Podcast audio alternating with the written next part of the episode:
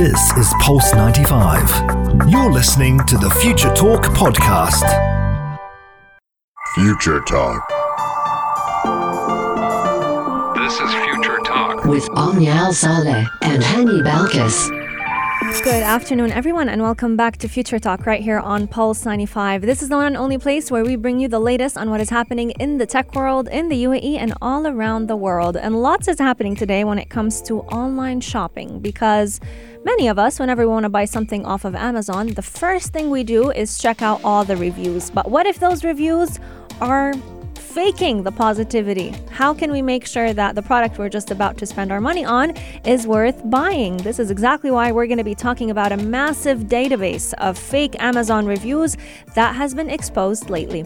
Yes, and we're also talking about a pink iPhone 13 rumor that is going around Twitter, and a lot of people are hopeful, and a lot of people on Twitter are well as well are very, very excited. Yes, indeed. Coming up on the show as well, we're going to be talking about using video conferencing apps like Zoom and how they may just be able to protect older people and the older generation from diseases like dementia. And that's a very shocking study that I came across that I thought, well, if that could be one of the solutions for helping out with dementia, why not? Yes, and our researcher has found Twitter mulling a paid service called Twitter Blue. Now, it does seem very, very clear that Twitter needs a different source of income. They can't just rely on advertisements because we're looking at how every now and then they're trying to make a new way for income to circulate around Twitter. Yes, indeed. Coming up on the show, virtual reality is also going to be making an entrance today because we're talking about how virtual reality is being used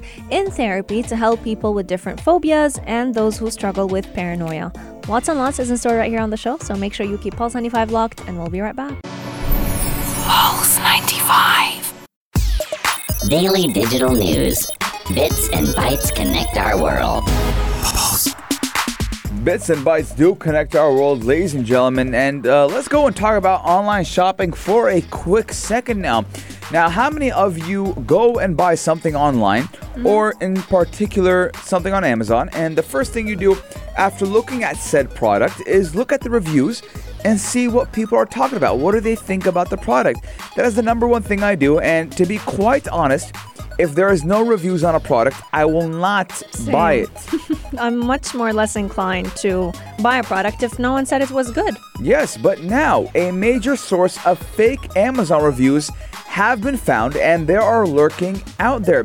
Now, a server containing direct messages between Amazon vendors and customers who do provide those fake, fake reviews were discovered by the cybersecurity website Safety Detectives, and people are furious. Yes, indeed. I would be furious if someone was giving a fake positive review and the product is not good at all. And what what a lot of people have been describing this uh, scam, they've been descri- describing it as a fake review scam because there's about 13 million records. We're talking about almost 7 gigabytes of data that is involving about 200,000 people in unethical activities going on Amazon and just reporting or posting reviews that this product is good. Oh, this was amazing for my skin, when in reality, it's not at all. Fakery on Amazon, not just fake reviews, but also fake products, is a problem that it's been fighting for many years now. They've been creating different databases, algorithms to try and stop. Uh, people and sellers from posting counterfeit products, but now they're facing the issue with not the products being fake, but people's reviews about them being fake. Yes, and Amazon has been using machine learning tools and human investigators to analyze over 10 million review submissions weekly. And they did say in a statement that they have clear policies for both reviewers and selling partners that do prohibit the abuse of their community features and they will suspend, ban, and even take legal action against those who do violate those policies. But despite Amazon's best efforts, fake reviews are still out there because reviewers and organizations can realize monetary or even material gains. And one of those common schemes is to compensate a reviewer with a free product in return for a positive review.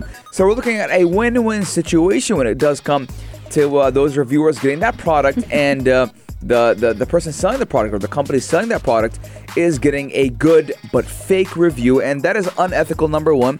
And number two, I do believe that is illegal in the United States and around the world. So I want to ask you that you guys though, how many times have you bought a product off Amazon and it turned out to be fake or the review wasn't as genuine as you expected it to be? That will be so disappointing, to be honest. But if you're wondering how the fake review process works, usually those Amazon vendors that are looking for their products to be rated or given a great positive review would go ahead and send reviewers a list of items and products that they would like a five star review on. These people would go ahead, get their keyboards, and start typing. They'd leave the five star review, they'd leave amazing comments, and then the fake reviewer will send a message to the vendor with a link to their Amazon profile alongside their PayPal details. Then the reviewer goes ahead and either pays uh, that reviewer with money or sends them free products as a form of payment it's it's crazy to see how far people are willing to go just to get free items. Yeah, I mean, uh, we've seen that a lot. We've seen that Amazon has been battling fake products and now fake reviews. It is a shame because Amazon is the biggest marketplace on the internet right now, and a lot of people do depend on it even for groceries. But we do know their competitor Noon mm-hmm. is coming in clutch with a lot of things, and to be honest, I have been using Noon a lot, a little bit more lately than Amazon for just some general appliances or items. Let us know your guys' thoughts though, 4215 Dora Slots or on our Instagram at Pulse95 Radio. We're going to be taking a short break, but when we come back, we're talking all about a pink new iPhone 13, which uh, a lot of people say is the wave. You're listening to Pulse 95. Daily digital news. Bits and bytes connect our world. Out of all the colors that Apple has introduced in its spring lineup for its new MacBook Pro computers, they've had a beautiful spring palette come to life green, yellow, all the pastels that you could possibly think of that would scream the season spring are in that lineup. But now we're looking at them expanding that color scheme to their iPhones and probably including one of my favorites, which is pink.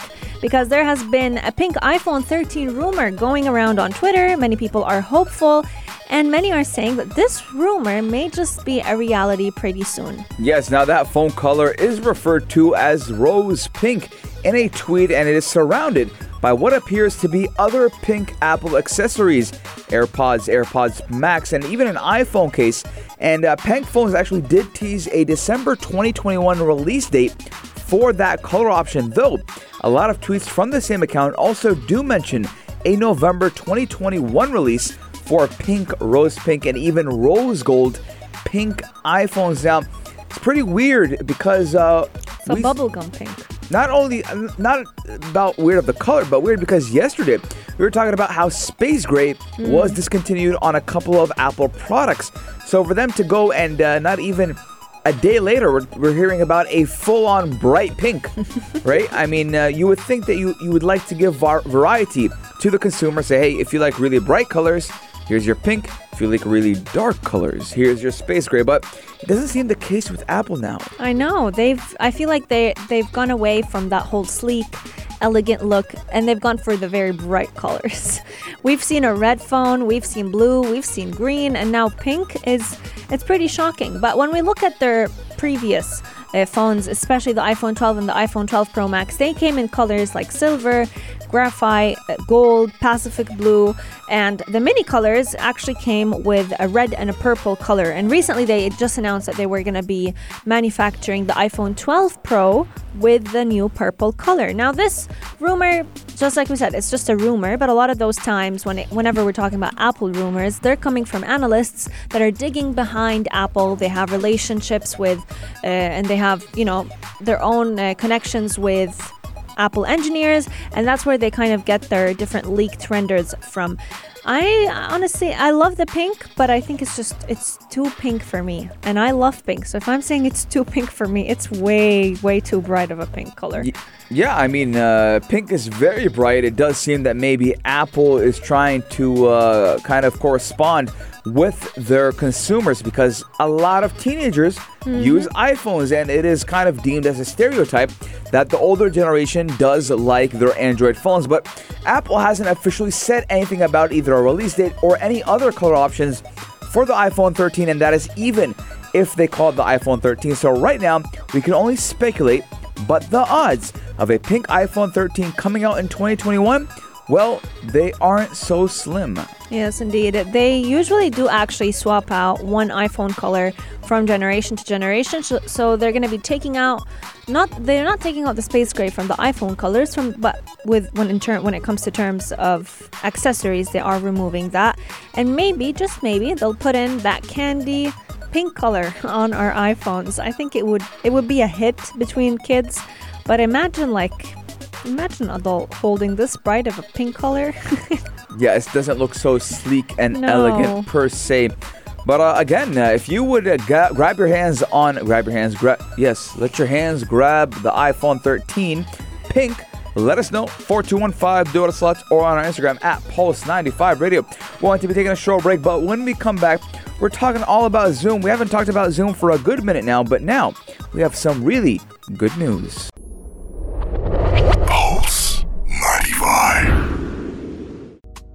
Pulse 95. Apps all around. What's worth a click and download?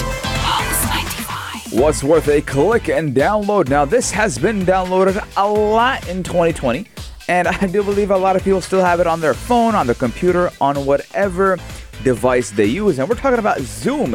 And today, Zoom chats may protect older people against dementia.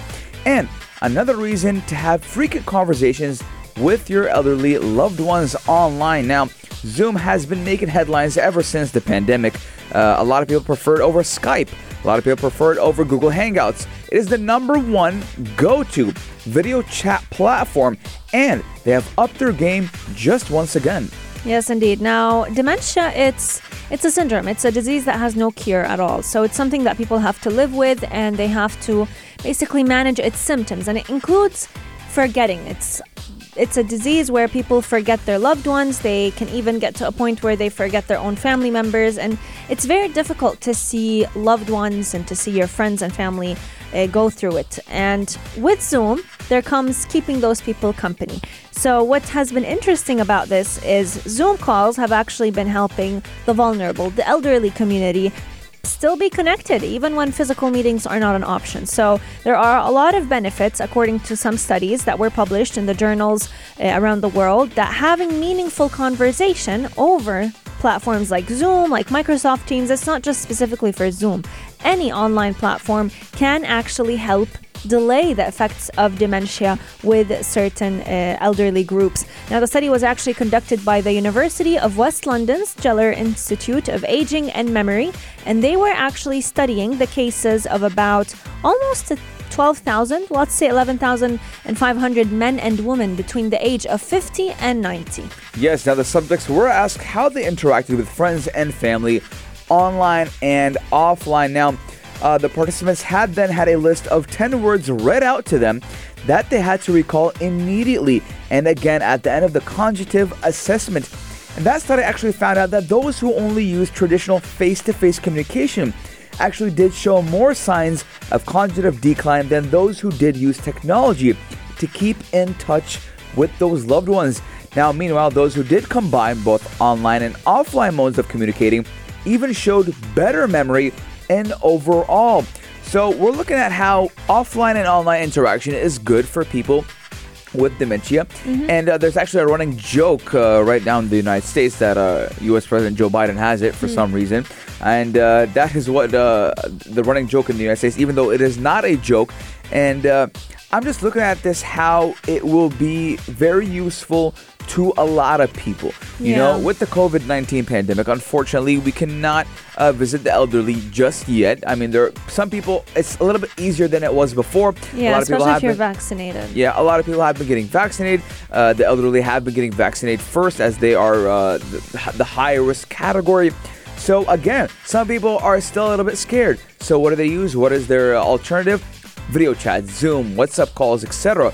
So, I'm looking at this as a good thing because it's not only gives them that comfort that someone is with them, but it is helping their memory. Yes, and especially when it comes to even learning how to use these online platforms. So it was actually helping keep one side of their brain alert, trying to figure out something new that they've never had to deal with before. So engaging with those online platforms, especially when it comes to video conferencing, was actually stimulating their memory functions. They were stimulating their brains and keeping them active.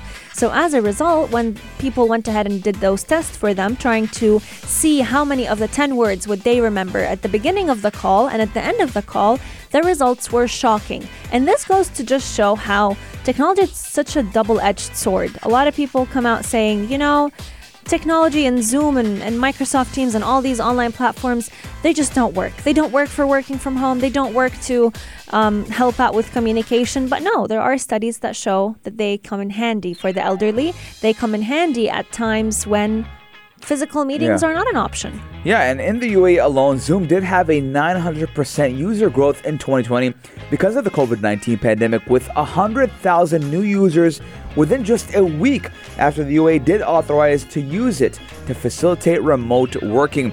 Now, uh, Zoom, for some reason, it does kind of give me PTSD. and It when I- reminds me of our sessions Yeah. when we were recording the show. yeah, I mean, uh, I'm not gonna lie, I kind of miss the lockdown days. Kind of uh, wouldn't mind a quick lockdown for a. Don't jinx it. Don't jinx it, Hani. Would, wouldn't mind it to be quite honest. Uh, be nice to detach a little bit, but no. All jokes aside, and all my uh, my my uh, turning off aside, I hope uh, we continue the way we're doing because we are doing great right here in the UAE. Thankfully, uh, the UAE has been doing a great job, and the community members as well have been abiding to the rules and regulations that the UAE has provided us.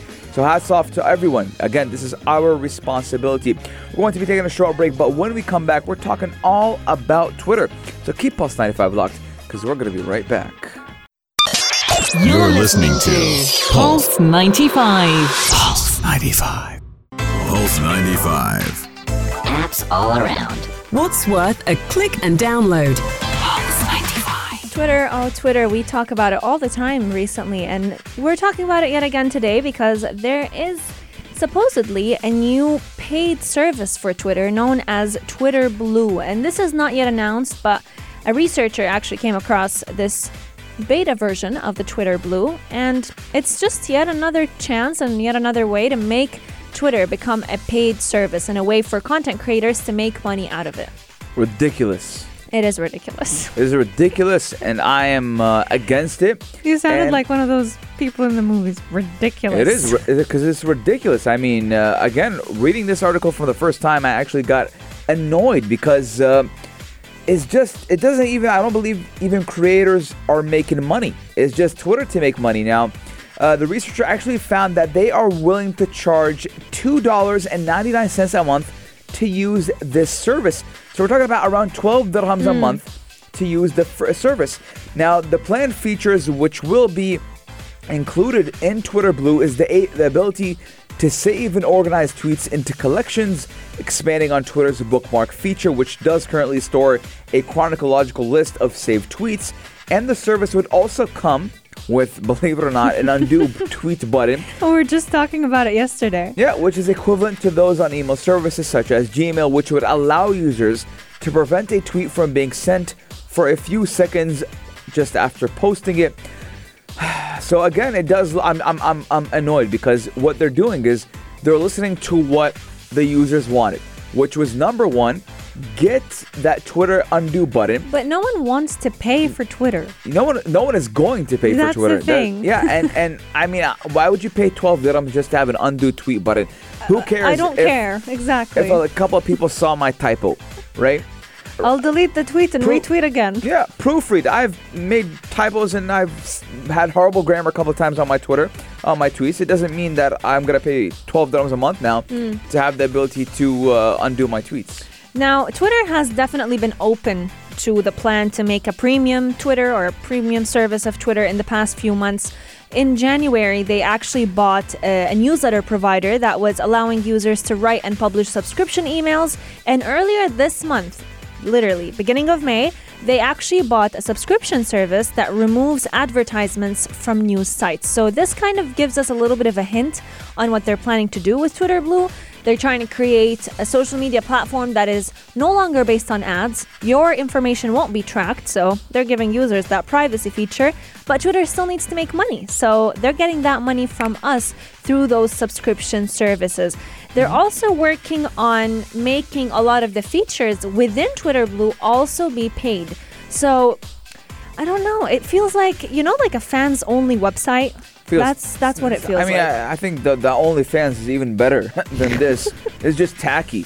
You know, I don't think the creators don't make money. The only one who's making money is Twitter, and uh, I, it seems that this company does have a strong motivation to explore alternate alternative revenue streams Mm-hmm. since its main source of income does come from advertising and it is under attack and we've talked about this before Yeah. apple has rolled out an update for iPhones and iPads that does enable a feature called App Tracking Transparency, which does require apps to secure consent for, from users before profiling them based on their activity across multiple apps.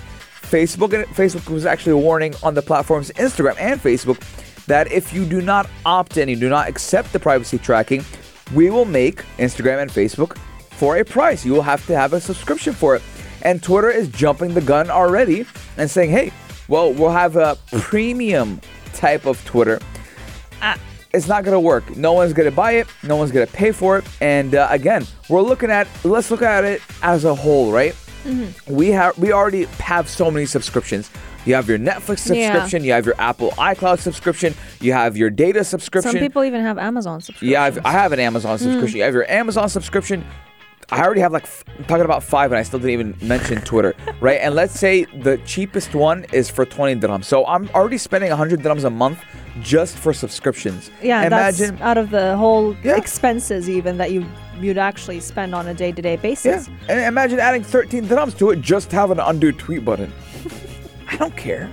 The thing is, I feel like the minute Apple released their brand new iOS update, it has has driven all these social media apps crazy because all of a sudden their main source of income is gone. They used to depend on our information and they can no longer use that. And they've been under attack for it. So they're trying to find alternative ways to make money.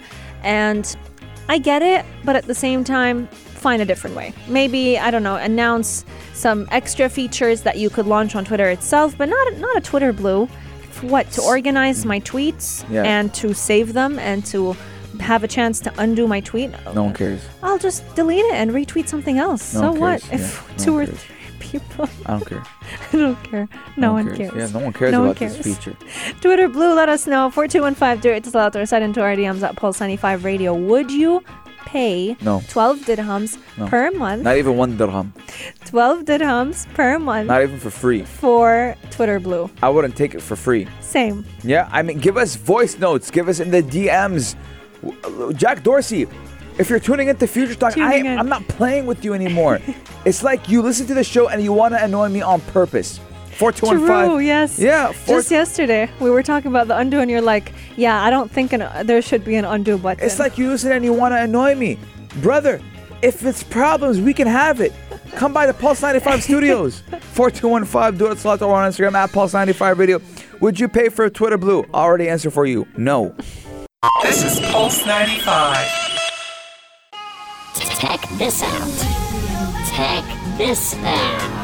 Pulse 95. Ladies and gentlemen, we're talking about how virtual reality exposure therapy is helping to treat phobias and paranoia. This just goes again to show you how technology is helping us physically and even mentally, and it is helping our health and our well being. Now, we're talking about how you can actually kind of kill your phobia. For example, let's say spiders, snakes, and lizards. How? Well, they'll hook you up to this VR virtual reality headset, and you can then experience having these snakes and lizards around you, and uh, maybe you get used to it. you get used to it. I think I think it's interesting because with such a form of therapy by using virtual reality, you're looking at your body getting used to whatever it is that you're afraid of one bit at a time. So you can control how much you see of that thing that scares you. So let's say I'm afraid of spiders. So maybe with the virtual reality, reality headset, the psychologist could show me one spider at a time, and then two spiders at a time, and then three. And who knows, maybe then I would Then feel. Oh, God. I don't think anyone would get used to that by then. But maybe over time, it would help you get over that fear. Maybe not immediately, but then a little bit at a time, it would help you uh, in the long run. A lot of psychologists have actually been using this virtual reality headset to help people with phobias, especially when they're phobias of things that the usual people wouldn't be afraid of. You know, some people are afraid of water. Others are afraid of, Like they don't drink water. yeah, a lot of people are afraid of water. They don't drink water. they would drink it, but it's like they're afraid of running water, like tap water. Yeah, you'd be surprised. There's a fear I- for actually, everything. I, I found out recently that some Yeah. people are scared of holes. oh yes, that's a that's a very like big you, fear. If they see holes, they, they they get they can't. you know, I'm I hate. I'm not necessarily a phobia, but like I'm afraid of anything that like looks like fungi, like like the bubbles bar, chocolate bar. Yeah. I never, never even want to see it. Hmm. Very interesting. Very I, interesting. I I mean I What are you never- afraid of? Don't hmm. tell me nothing. I don't really have a phobia from anything. Maybe uh, emotional phobia.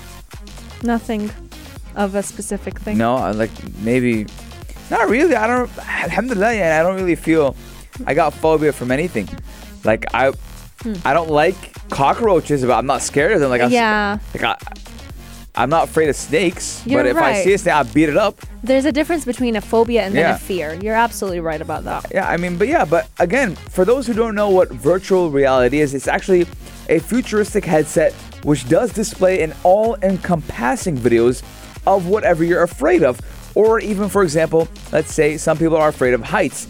And it does help people manage their anxiety and learn to actually not combat it, but live with that phobia.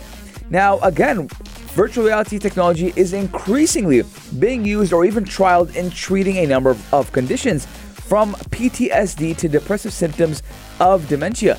Now, uh, now, the U.S. Army actually uh, uses virtual reality to uh, to help uh, veteran soldiers who do have PTSD Yes. kind of relive the moments, but in a way that they can cope and live with that anxiety.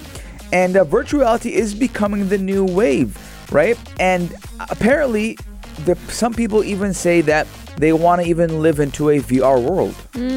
I wouldn't mind it. I wouldn't mind it either. And Yeah. I like how it's also making therapy more accessible because it would make therapy become a cheaper option since when you're looking at the spendings a psychologist would only have to invest in a virtual reality headset once and they can have so many uses out of it. Yeah. Let us know your thoughts. What is one thing you're afraid of? Or they can use the Arab way. You know what the Arab way is? or maybe it's just my dad way.